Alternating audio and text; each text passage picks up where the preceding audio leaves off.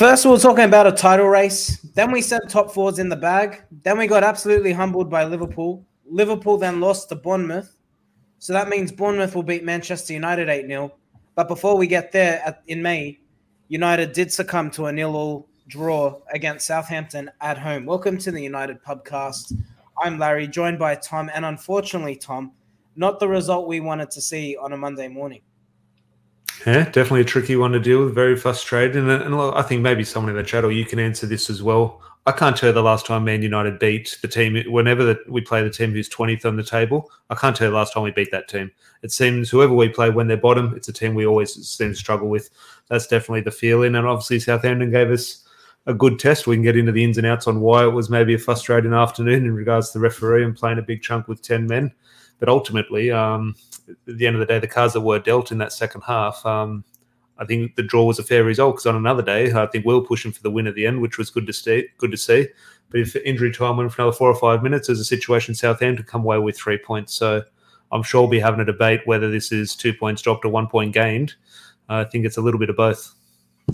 It is a little bit of both before my microphone gets red carded, but we, we will get into all of it. Casemiro, the performance, the starting 11. Should certain players be sold? There's a poll up on our Twitter account right now. We'll bring that question to you. Lots to rip through. It's going to be a jam packed 20 to 30 minutes. So sit tight, get involved, and let's rip in. But Tom, I don't want to waste any more time. Let's bring it to the starting 11. There were a few surprises in there.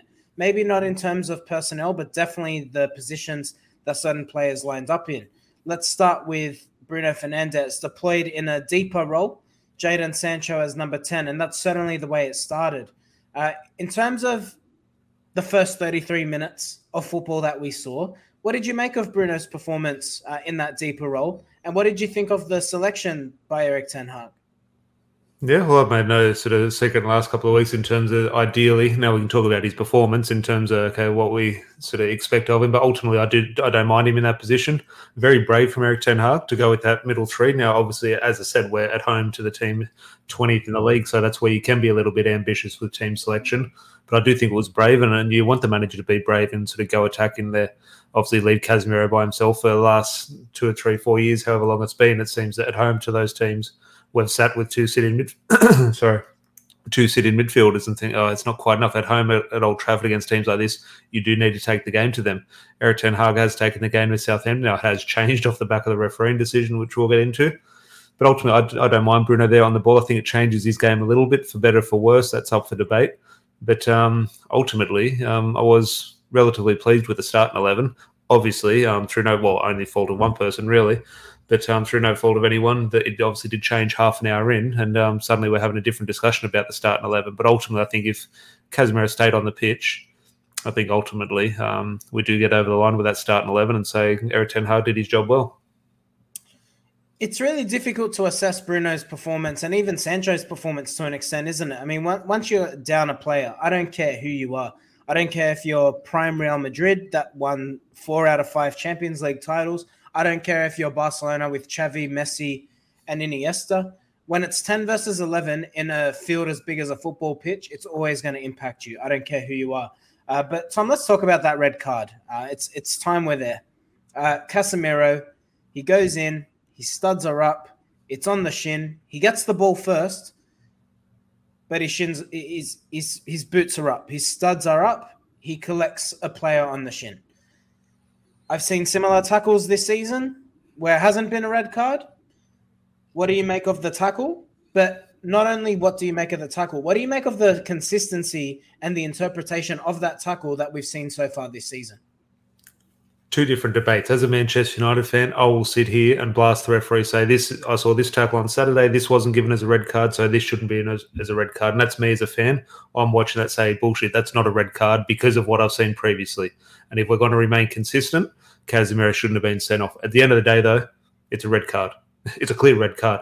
Ultimately, you can say it's a little bit harsh and unlucky, but ultimately, you mentioned he got the ball first. Nothing to do with the rule. If I get the if you've got the ball and I go and tackle you, but then also elbow you in the face, just because I've got the ball first doesn't mean anything. Ultimately, he's made reckless contact with the shin, and that, that's only on Casemiro. He can have no complaints. If that happened to Marcus Rashford, would be screaming for a red card, and rightly so. Now, I don't think Casemiro look, he's an experienced player. He knows what he's doing. He wants to leave one on his uh, on the opponent, and that's the way he plays the game. That's what, what we love him for. Ultimately, he's put himself in a position where he knows when he goes over the ball, because that's the only way your studs are going to go when you do sort of go in that way. The only thing to do is you're going to clean up the player after. And um, he knows what he's doing there and he can have no complaints. Now, I think it's unlucky, but um, he put himself in a tricky position. And as I said, if that's another team, we're screaming for a red card. But then I strip it back to me being a Manchester United fan and talk about decisions previously. And if we want to remain consistent, um, it, it shows no consistency. But then the debate is, well, do you stay consistent with wrong decisions and say, okay, that's not a red card because the other ones weren't. So you have a bunch of wrong decisions, or do you say, okay, they're wrong decisions in the past. Let's start getting the decisions right now. So Casemiro unlucky. This is a red card. Um, it's an interesting one. To answer your question, something can only be wrong if there is inconsistency. I view it as if a referee or the referees association has decided that the way they're going to officiate or adjudicate that type of tackle is if he goes and collects the player first, foul play. And if that's the way that it, the rule will be interpreted, no problem by me.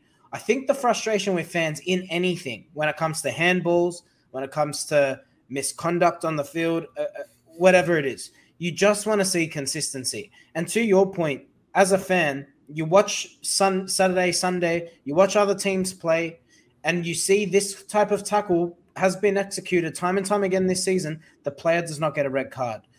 And Erik Ten Hag, look, I understand where he's coming from as a manager. He's got Manchester United goggles on.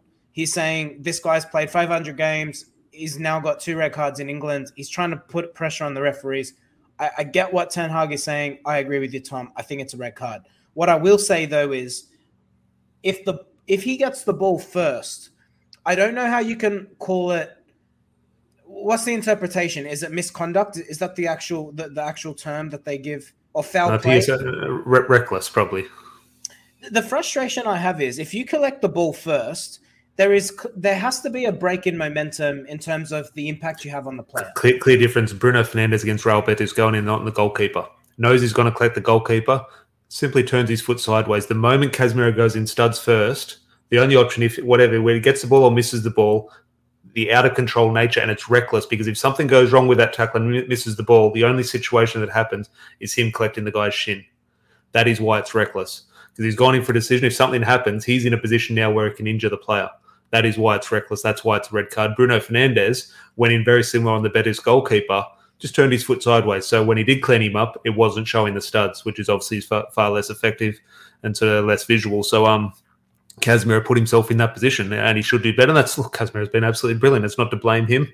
Maybe we can have a different discussion in terms of his now he shouldn't have been sent off against Crystal Palace, but ultimately now he's got to miss seven Premier League games through suspension.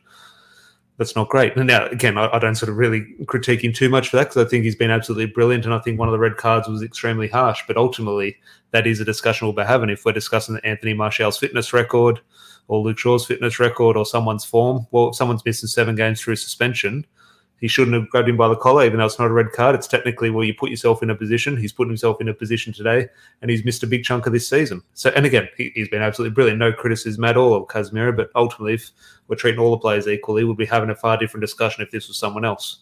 That's right or wrong, I'm not sure, but um, as a Man United fan, hugely frustrating. I, I'm, I'll scream at the TV that it shouldn't have been a red card. Ultimately, it is.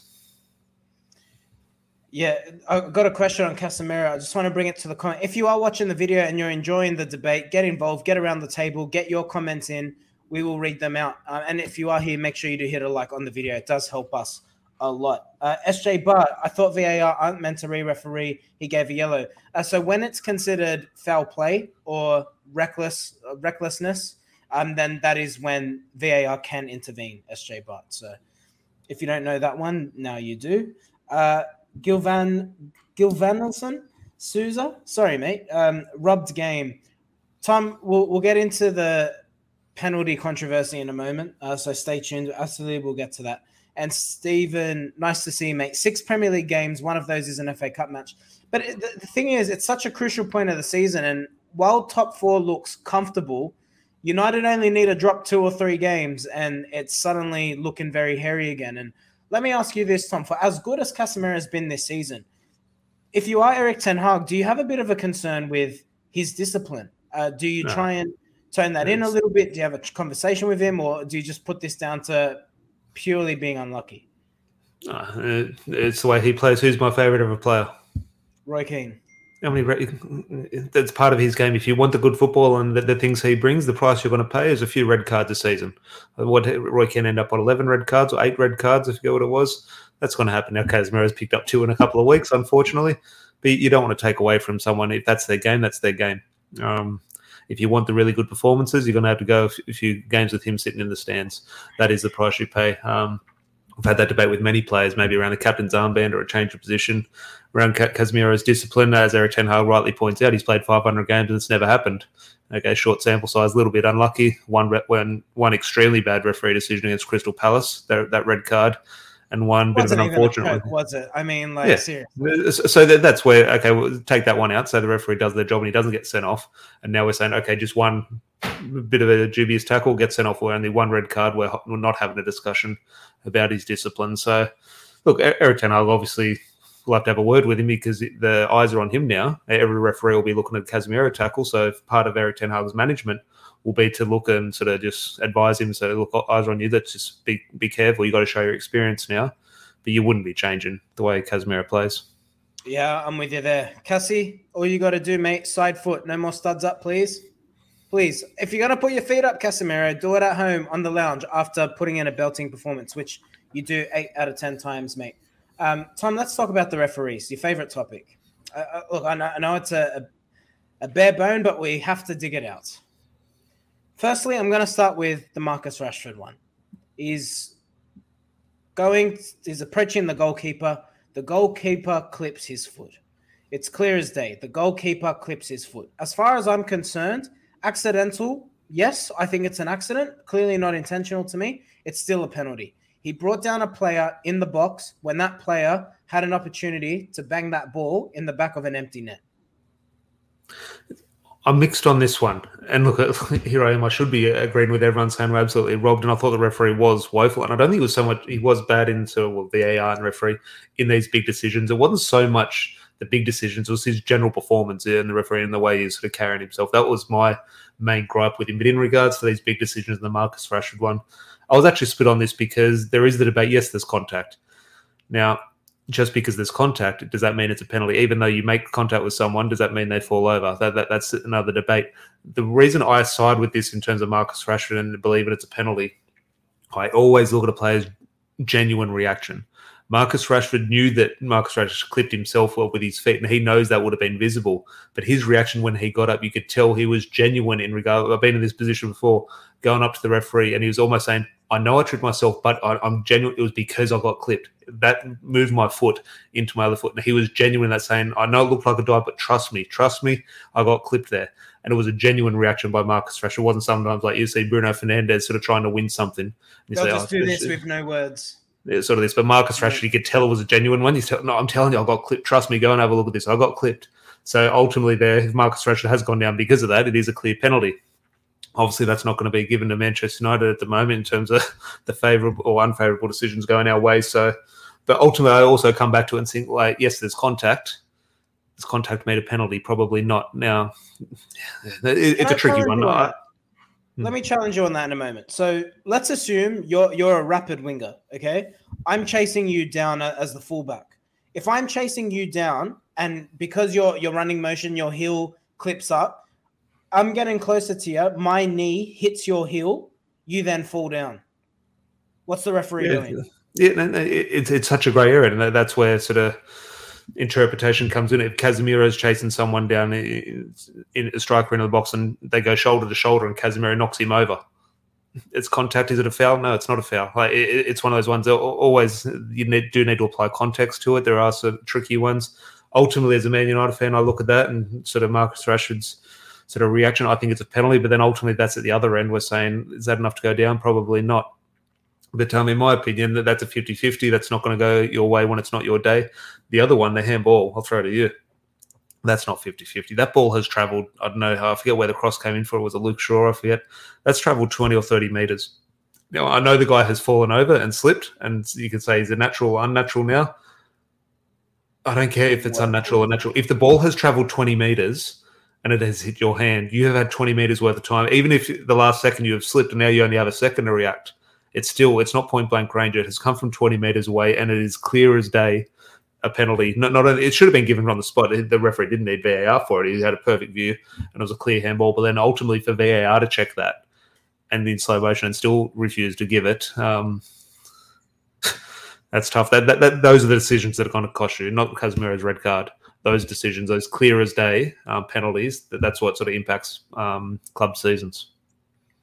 Tom, it was and it, it was an unprofessional decision.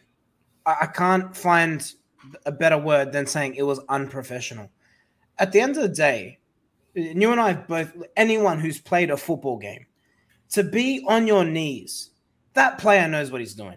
He knows what he's doing. His shoulders, no one, when, when you walk in the street, all right, do you walk like this? Do you? I, I've, no, no issue with the natural or unnatural or body silhouette. I've no issue with that. It's simply that could be an unnatural or natural. If the ball has traveled from 20 meters and hit your arm, you had time to get out of the way. Now you could argue, Southampton could argue, well, he slipped, so suddenly that's not 20 meters, that's half a meter. Ultimately, though, that, that's unlucky. That, that's his fault for not slipping. Stay on your feet. And ultimately, it's it's clear now. Ultimately, we're not given the decisions at the moment. Does Erik Ten Hag need to come out and put a bit of pressure on the referees? I'm not sure, but um, it's not falling our way. Owes Manchester United an apology because since he complained, I want to say in 2021, it was during lockdown, wasn't it? Like when it was after all the Bruno penalties. He put which, in, which 99 percent only one of those Bruno penalties wasn't a penalty. No, nine times out of ten they were penalties. So um, yeah, I agree with you on that now nine out of ten they're penalties and we're just not getting them. Hmm. Uh, so Jurgen Klopp, masterstroke, mate. Despite all of your efforts, you're still well behind us. Congratulations on the beating Manchester United trophy, by the way. Great victory against Bournemouth over the weekend. It was really enjoyable to see. Um, well, look, this least, is a way to Mohamed Salah. At least Mohamed Salah wasn't taking our penalty if we got it. Oh gosh, yeah, guaranteed miss. Tom, let's talk about uh, Manchester United's actual performance. Um, I want to talk about individual players. Now, again, I'll caveat this with for two thirds of the match, United are playing with 10 men. In saying that, I thought United still pushed forward, still tried to get a goal, and had opportunities to get the goal. Um, case in point, we're talking about two potential penalty shots. They were in the opposition box. Southampton had their chances. David De Gea absolutely saved United's bacon a couple of times what did you make of key performances, key performers um, in, in, this game? Because I have to be honest, while United were down, I think the opportunity was still there to win, and I thought so many players from Manchester United just missed the mark. Yeah, yeah. Just uh, in regards to, to what we know these players can perform like, you can say, yeah, individually maybe not quite at it. Now, yes, as you as you allude to, the sort of circumstances as to why maybe individuals weren't at it. My, my main thing, which we'll discuss maybe a little bit later, looking ahead to Real Betis during the week, the players are running on empty. They've got nothing. Like Bruno Fernandes at the end of the game, the guy can't breathe, and that's not to be critical of him. He's just playing every minute of every game, and he's just got nothing left. He shouldn't be anywhere near the flight to Spain. He needs to put his feet up and rest. But ultimately, that, that's obviously sort of impacts the performance of individuals as well. I thought Lisandro Martinez had a very good game um, in regards to any central defender. When you're down to 10 men, you're going to have a busy night. And I thought him and Varane did quite well, but uh, Lisandro Martinez especially. I thought um, Scott McTominay came on and, and, did a sort of very important job um, for what Erik Ten Hag would have wanted. Obviously, there was a straight swap. A lot of people would have assumed Fred ultimately in that position, which goes into the McTominay and Fred debate. While Fred has been playing well and been picked above the Scotsman this year, the manager will only trust one, and he will only trust Scott McTominay in a in a must sort of do situation. When you have Casemiro there or someone else, yeah, throw Fred maybe in football. But if you have to trust one to do a proper job, obviously any football manager is going to side with Scott McTominay. He had to be the sub. I'm surprised that he didn't make the sub straight away. Um, he waited five or ten or five minutes or so before taking Weghorst off. Weghorst, a, a tricky game for him up top. I think he is what Weghorst is. Uh, he works hard, and sort of we, we we like that. We appreciate that. Is that going to grab you goals on a consistent level to where we need to be? Probably not. But ultimately, here we are. Anthony Martial's fit and he's back, and he's not quite back. So we have to sort of rely on it. Um, about Weghorst. So and hard broke the, my heart there, man. I was I was bang. I had all our social media. I was all in on Martial. Didn't even make the bench. Are you, are you surprised? said he was going to be here. He said he was going to play, just didn't. Are you surprised though? Like, do you expect him to be in Spain on the week uh, during the week? Yeah, I do. I think I think this was. I won't, I won't be shocked of, if he's not. I won't I, be shocked if he's not. The case of we'll wait one more game. I, I, think he will because it when, when you consider that as these players need a rest, you can give Martial a good chunk of minutes here to get some match rhythm. Oh yeah, no, look, maybe it's my emotion. Look, uh, sort of point, sort of maybe lashing out at his injury record, sort of thing. Oh, fingers crossed he is back, but uh, made our sort of feelings very clear in regards to his injury record. But um, you, are right. You, you, look at Jadon Sancho's performance; he's coming for a lot of criticism off the back of the performance. Now, ultimately, a lot of people don't like this. He's been good since his return. Now, from what we want in terms of what, the way we view Jadon Sancho when we signed him, we signed him a seventy million pound player or whatever it was. And obviously, this tricky winger can go past players, can create, can score goals. That is obviously what we want in the, the visual aspect of sort of following football. Ultimately, for what Erik Ten Hag wants, like Antony, it's maybe the other things when maybe the sort of aren't shown on match of the day. I know match of the day is obviously in the highlights at the moment, but um, Jadon Sancho is obviously performing quite well for the job that Erik Ten Hag needs. Is that enough for us fans? Probably not. And it obviously sort of highlights maybe issues around his future at United.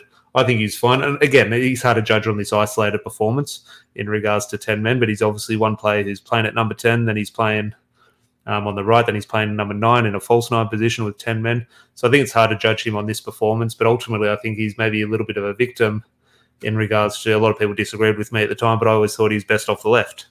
I know he wanted him on the right because I gave nice balance. I always thought he was better off the left. You're obviously going to play Marcus Rashford, and rightly so. So I think maybe in terms of when a player is out of the form, play them in their best position.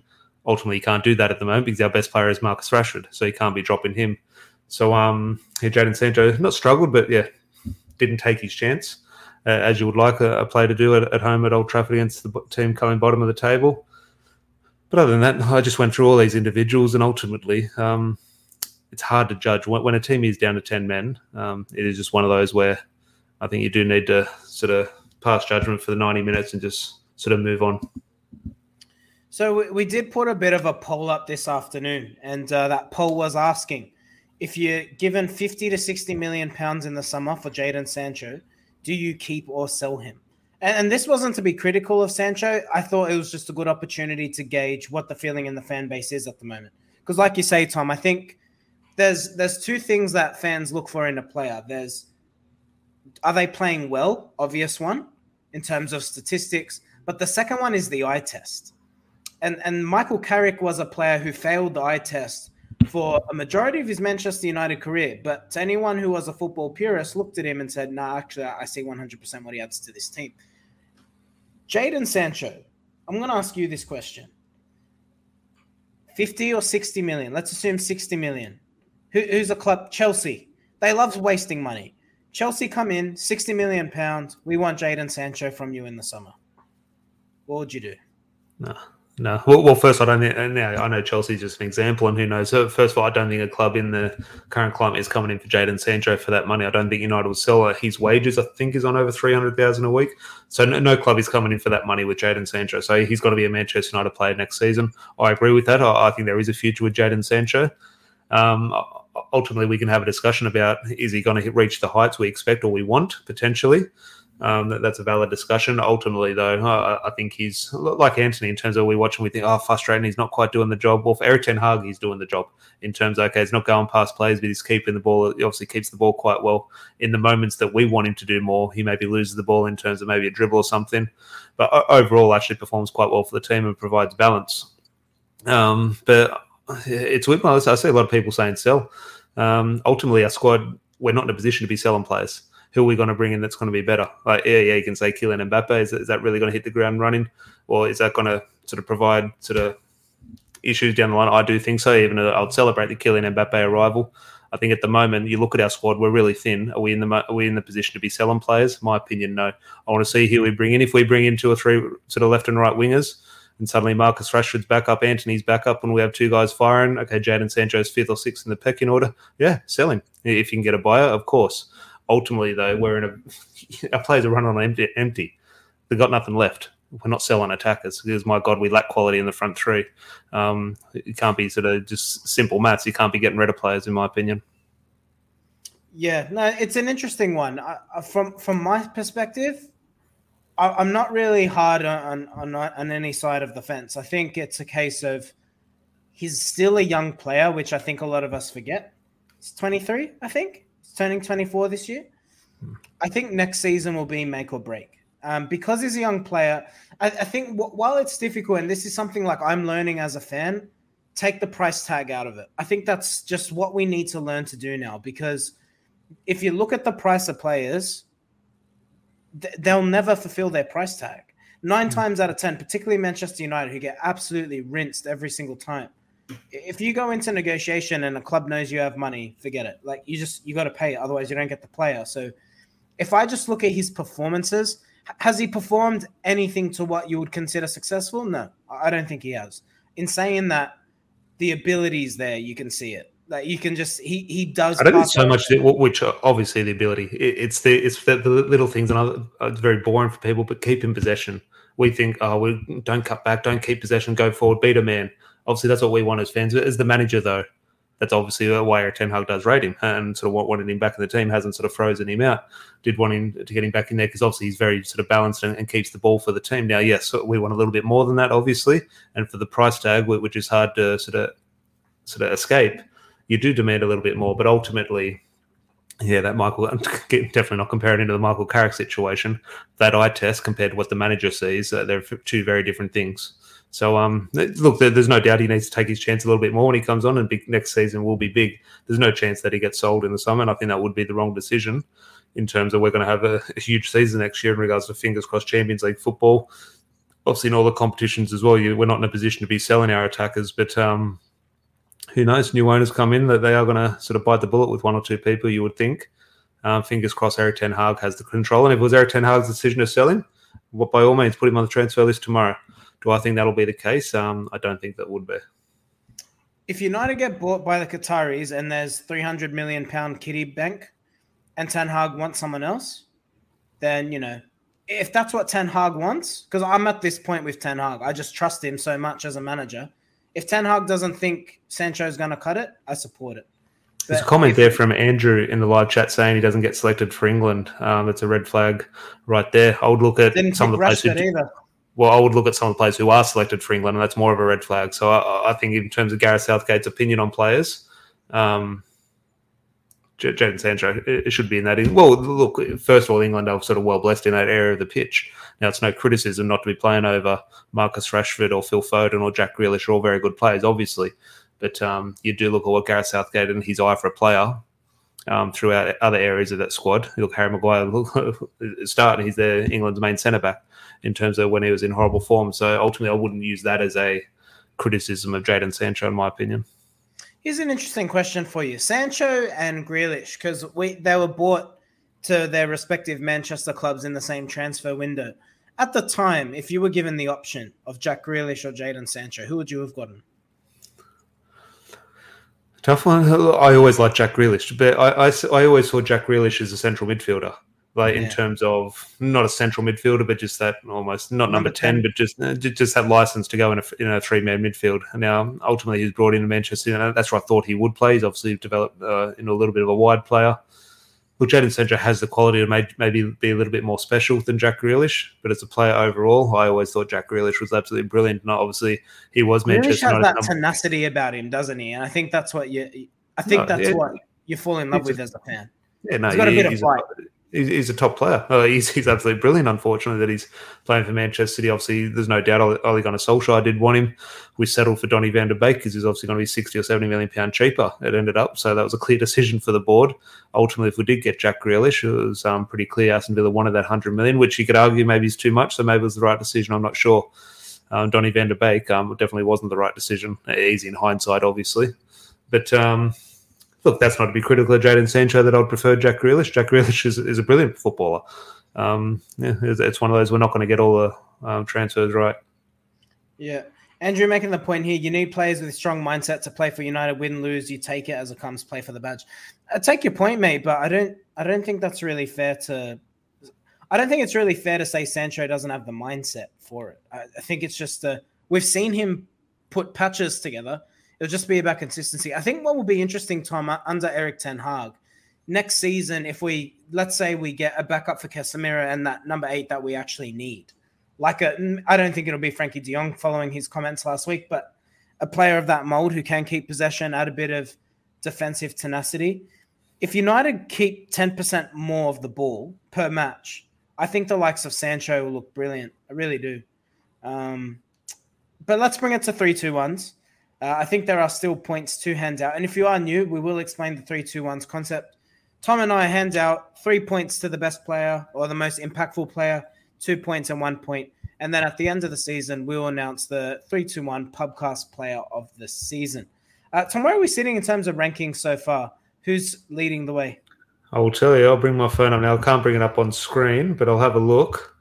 Rashford is leading on. He's actually got a bit of a lead. Rashford is leading on 37 points. Then we have Lisandro Martinez.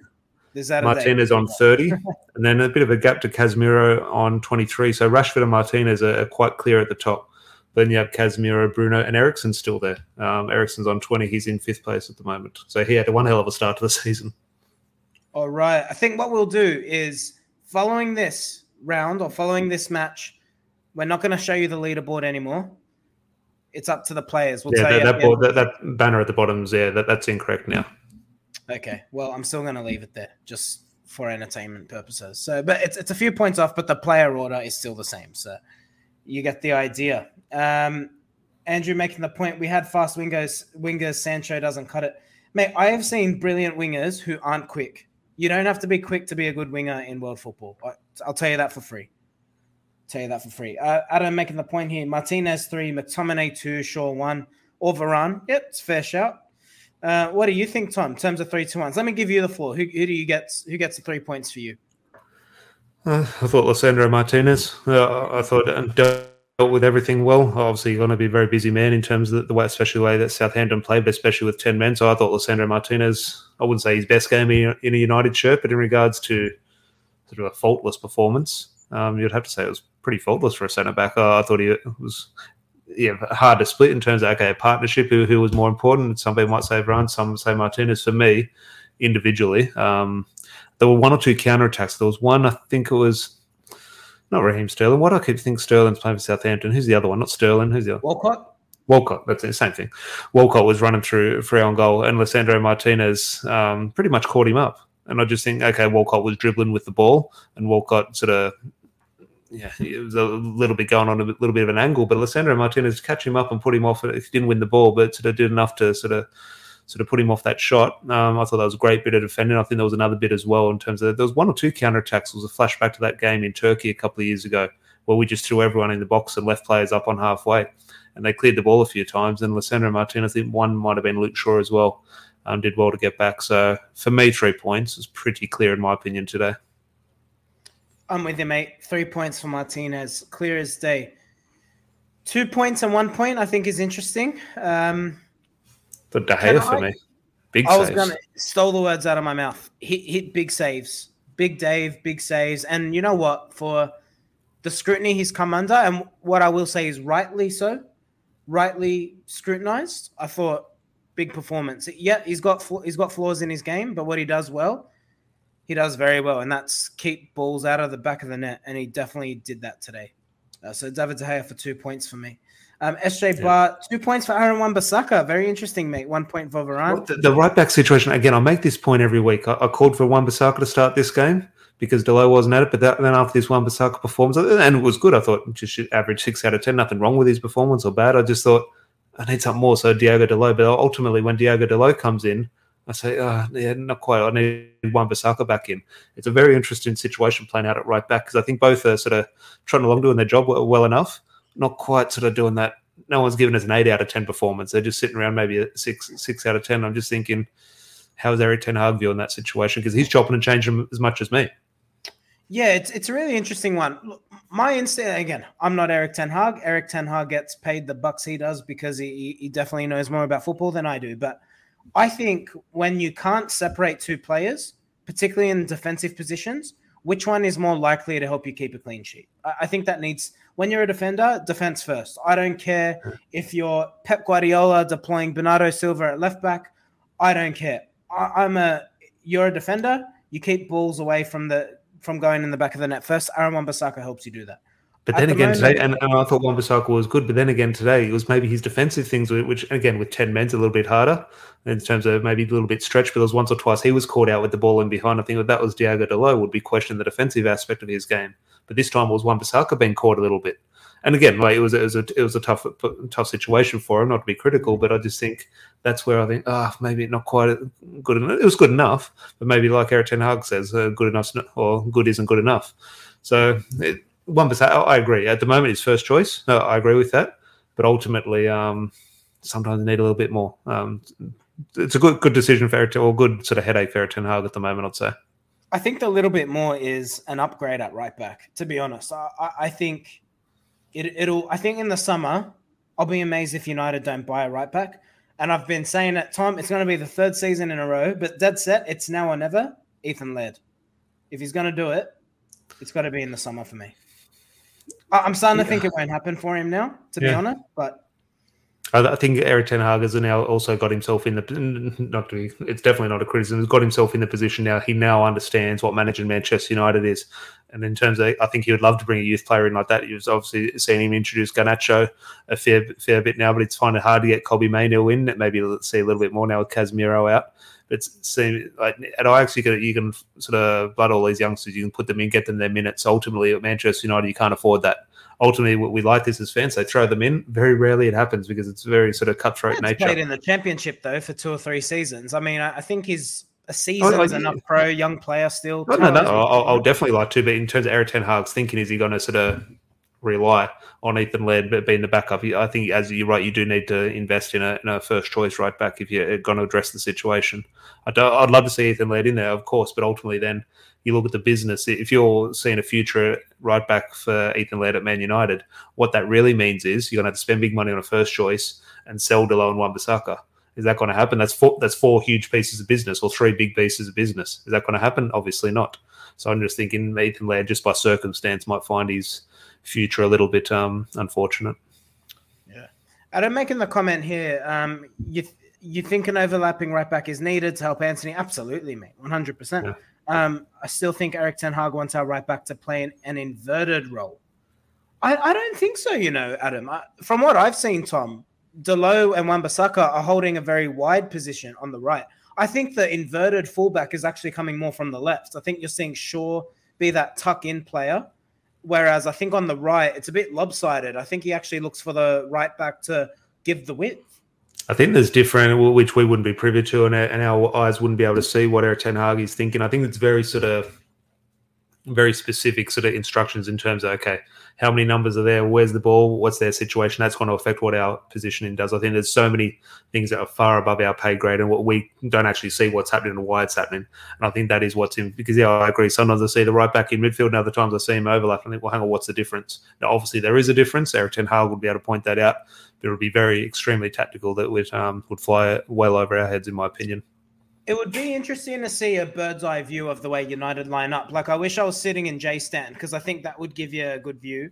Um, but I just think if, if you look at, I would imagine again, unfortunately, as you can hear from our accents, we're, we're not based in, in England, but I think I reckon if you if you watch United live, I reckon you'd find when the ball is at certain points in the field, the fullback will change their the the space that they occupy because I think the, the the biggest improvement I saw from United from the opening two games to now is their shape on the transition. And I think if you, it makes a lot of sense. If you're a fullback inverted off the ball, if you're on a transition, it's a lot easier to recover. If you're a fullback and you're hugging the touchline, looking to get crosses in, and then you're on the transition, you're not getting back. So I, I think that's the idea behind that. But you know, that's something we can definitely look at in the summer as we dissect the season when United inevitably win their second trophy and finish comfortably in the top four. Um, but anyway, did we finish three two ones? I think we we landed on Martinez for two, De Gea, sorry, Martinez for three, De Gea for hmm. two, one point. Actually, like. the, the, name I want to throw that I'll throw it to you. Obviously, I'm a fan, but in terms of we sit here at the start of the game, okay, these three two ones, who's who had the biggest impact on us, contributing to three points and the win. That's our goal at the start of the game. The whistle blows. Our goal is to win the game. Erik Ten Hag's thinking when that red card happens, what's Erik Ten Hag's goal? Now, deep down, yeah, wants to win the match, but ultimately, deep down, his goal might have changed. His goal might have been if we can get a draw here, that's really a win. Considering playing an hour with 10 men, that might have been Erik Ten Hag's thinking. What was Erik Ten Hag's first action? To bring Scott McTominay in. Now, I've played in midfield when you have 10 men. It is a nightmare. It's a, it's a shocking um, thing to do. Scott McTominay came in, and Casemiro has been sloppy in the last two, or especially this game before the red card. He wasn't performing too well. For Scott McTominay to come in, and the job he did in regards to midfield in terms of getting himself about a lot of um, clearances, a lot of blocks, a lot of tackles, in terms of contributing to not the win, but what Erik Ten Hag needed in terms of a clean sheet and a point. So his impact on the game and the job he had to do, um, he, he's well within a shout of a point to me. Now, if someone can, yeah, throw Wan Bissaka or Luke Shaw or someone else potentially, but. Um, yeah, just a shout for Scotland because he gets enough dogs abuse. I thought when he does perform well and contribute, he needs to be so it needs to be highlighted. He came on and he did play well. I 100% agree with you, but can I be honest with you, Tom? And I'm sorry, you probably won't and, like it. And, and the players around him, and the players around him. He's only doing that job by himself. Bruno Fernandes isn't a defensive minded player. Jadon Sancho is not a defensive minded player. So a tricky job for him. And Casemiro had that job as well, but unfortunately got himself sent off. But um, I've just been in that position. It's the worst thing in the world to play in central midfield, especially when you're an defensive minded player with 10 men. Tom, I'm with you. Can I be honest with you, though? I'll be amazed if he's at Manchester United next season, Scott McTominay. I think his days are numbered. Surely you agree regardless of what you feel and what you want. You can't think there's, a, the, no, there's a very real possibility, and a lot of that possibility sort of falls on Scott McTominay and his desire. But I also go back to this, this myth that okay, Bruno Fernandes is not trusted. That's why he plays out wide. Well, no, he plays in the middle. Erik Ten Hag trusts him. The big decision to be made here, where Fred or McTominay had to come on. Who who was trusted? I think I think Fred's played a lot of football, and I would also argue that I don't think Ten Hag looks at them I think he looks at McTominay as Casemiro's deputy, and I think he looks and at Casemiro Casemiro is going to miss seven or eight games a season through red cards. So again, through no huge fault of his own. In regards to this, was a situation where throughout a squad. Now, this is not to rely on Scott McTominay throughout the season and say, okay, he's going to come in and score five goals or be this player or that player. In terms of filling a squad and a job, Scott McTominay will be trusted more than Fred. Now, Fred has been playing very well uh, and deservedly played ahead of Scott McTominay, of course, but with the tools around him. At the moment, suddenly Casemiro is out. You can't play Fred in there by himself. Now, ultimately, Scott McTominay in there by himself is that good enough? Maybe not. But ultimately, as the manager, you have to choose. It's simply, it was it would have been horrendous to put Fred in there by himself, and that's not to be critical of him, but that would have lost us the game. So ultimately, what would you prefer? Sell Scott McTominay, play Fred, and lose the game, that's not to be critical of Fred, but that would have happened. It would have been disaster to sit there by himself or play Scott McTominay and get over the line. I get what you're saying, mate. I do 100%. And I don't want to sound condescending here. You, you know, I respect your footballing opinion, but I think you're comparing apples and oranges. McTominay has only played as a six this season. He, he's never been afforded the opportunity to play as an eight. Maybe that's wrong, by the way. Yeah, there's better players. There's better players than him in that area of the pitch, of course. But Fred hasn't played as a six this season, because, like because McTominay he hasn't played as an eight. Yeah, I agree with you, but I don't. That's why. That's why McTominay has to play there. Yeah, I agree with you, mate. But I think that's the point. It, it wasn't a case of McTominay or Fred. It was I'm choosing between my eight and my six, and I just got my six sent off, so I'm going to choose my six. Do you get me? I don't. I don't think he looked at it as. I, no, I agree but, with but you, he's not a six. I think, he, I think he absolutely trusts McTominay more than Fred. That's clear, and that's why he plays Fred further up the pitch. But at the end of the day, I think he's looking at it as McTominay's my six, Fred is my eight. My six just got sent off, so I'm going to bring my six on. I think it was as simple as that. Yeah, no, no, and look, McTominay's future is definitely up in the air in regards to that. And as I said, a lot of it maybe comes down to his decision and what offers come in from other, obviously, Premier League clubs. We'll look at Newcastle. There's a situation there. Ultimately, though, our players are running on empty, Larry, completely on empty. They have nothing left we're not in a position to be just selling players at the moment. We're not going to we're not going to have a transfer window. I know people a lot of say, yeah, we're going to have new Qatari owners. This player's going to come in. If the owner, if the Glazers are still in charge June, July, which is a very likely possibility, they're not going to be spending money throughout this um, thing because no point spending big money when new owners are going to come in a couple of months. So that that'll be a disaster in terms of what the Qatari or Jim Ratcliffe want. So there's a very real situation where this transfer window is not going to be a pretty one. I know, I know we're all playing football manager and think it could be, there is a situation where the ownership um, will negatively impact this transfer window. Ultimately, what the players have absolutely nothing left. We're not in a position to be selling players. 13th of March. I reckon the Glazers will announce that they're selling the club on the 1st of April just to boil piss.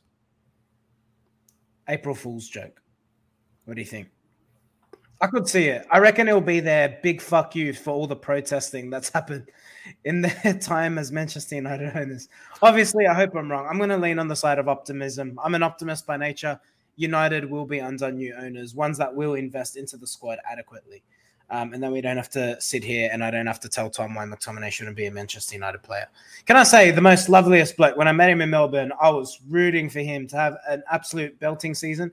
Just hasn't happened for him, unfortunately. Well, you, you, look at the transfer window in terms of the immediate need to, to for new owners to come in and address that. We talk about Manchester United a little bit bigger than okay, it's not just about what we see on the pitch. We saw what the, the main issue as well, which might actually influence uh, or new owners will be influenced by we saw the, the toilets at Old Trafford today flooding.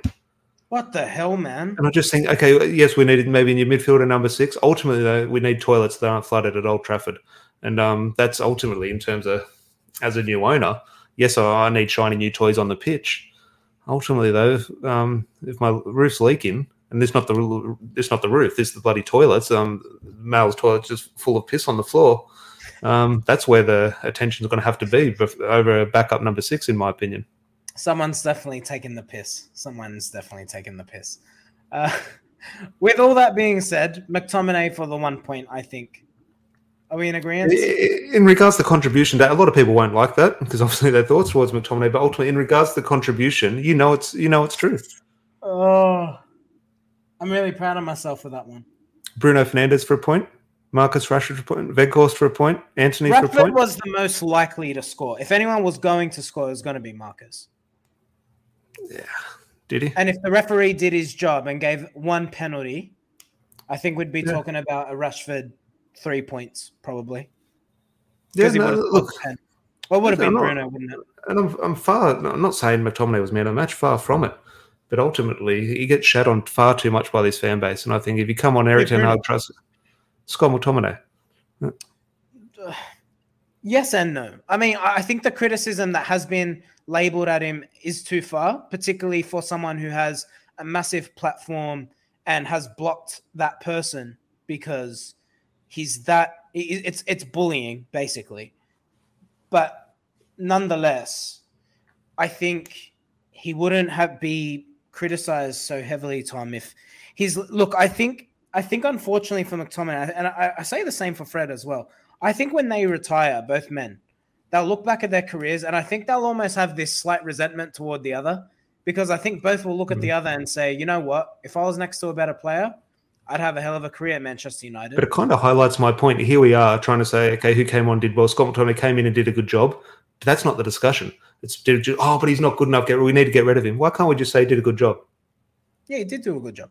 Yeah, but that, that's the discussion. That's what it is. But always, it always turns with him into another discussion. I just think that is where it's unfair. Uh, there's another player, other players. Okay, someone comes in and sort of performs well, say they did well. We don't have a discussion about their future, and I just think ultimately, and I do look at it through rose-tinted glasses because he, is the only player besides um, obviously the new signings, and obviously goalkeepers are hard to evaluate their work ethic. But he's the only player in the last five, six years who's given 100% in every game. Bruno Fernandes hasn't. Marcus Rashford hasn't. If the players we love, they have. Bruno gives 100%, mate. I'm no, not the, the, the, no, there's been one or two times where he's given up in terms of little incidents, not full 90 minutes, but there's times he's stuff that I'm not chasing. Scott McTominay's never done that. Oh, he's like the only player. He requested a come off, Gary Neville. No, but before that, where Bajcetic ran, ran, through, the Liverpool player ran through him, and Bruno said stuff that I'm not chasing. There has been times Bruno hasn't given 100%. Now, over his time, he has given 100%, but isolated incidents, there has been times that the players that we love haven't. Scott McTominay always has. So maybe I should I not should I criticize him for that? I don't believe so. I think he deserves a little bit of respect. And ultimately, um, I want to pull rank and um, yeah, give him a point for this. So does that mean his future is away from Man United in the summer? Potentially uh, maybe it is that, that the best thing. But ultimately, we can sit here and say he contributed to the point, which potentially at 30 minute mark was Erik Ten Hag's main um, objective. I'm still thinking about the flooding toilets at Old Trafford. What would you? That that is the issue, though. That that is the issue. We're here talking about points. No, and, man. Oh. Seriously, I think like okay, I think that story has been given too much air. I mean, at the end of the day, that's not a regular occurrence at Old Trafford. Someone clearly took a shit in the pisser and clogged all the pipes.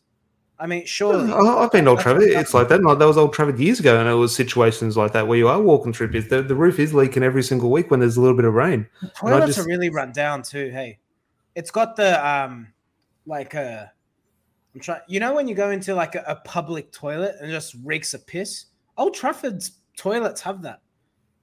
You walk in there and it's just it's a it's like a foggy haze. Like you walk into like the moisture in terms of it's yeah, mate, that's called being drunk. no, but but it's a horrendous situation at all, and th- that's where we look at these shiny new toys for players. We need this player, we need this investment, we need to sell this player. Ultimately, we're Manchester United fans, and the stadium behind us, there, Old Trafford. That's what that's our home. That needs to be addressed first. I can't wait for July. Breaking news: Sky Sports. Manchester United have fixed the plumbing issue in the men's toilets at Old Trafford. It's going to be global news, I tell you. Anyway, um, I've been talking for too long. We've got the Real Betis return leg, so stay tuned for that preview. Tom and I will bring you that. 50 minutes of absolute shenanigans. This is why you got to tune into the United podcast, ladies and gentlemen.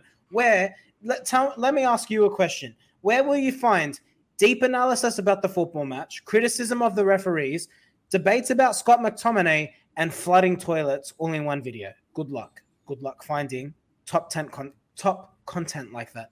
But nonetheless, thank you for tuning in. If you are new, make sure you hit that subscribe button. We want 2K by the end of May. Help us reach our milestone by the end of the season. That will help us put more in terms of gifts, giveaways, and get involved. We love it, our community here. Tom, thank you, mate. Hope it's been fun to dissect the nil all loss the nil all loss. Yeah, well, look, ultimately for the Premier League, it was a nil nil draw. It's quite a not exciting one because obviously we're frustrated, but at the end of the day, for the neutral, it's probably a good match for a nil nil draw. Indeed. Andrew, thank you very much. Cheers to everyone. Enjoy the rest of your week. We'll catch you in a couple in a day or two uh, with the Real Betis preview, along with any breaking news um, as and when it comes to us. Cheers.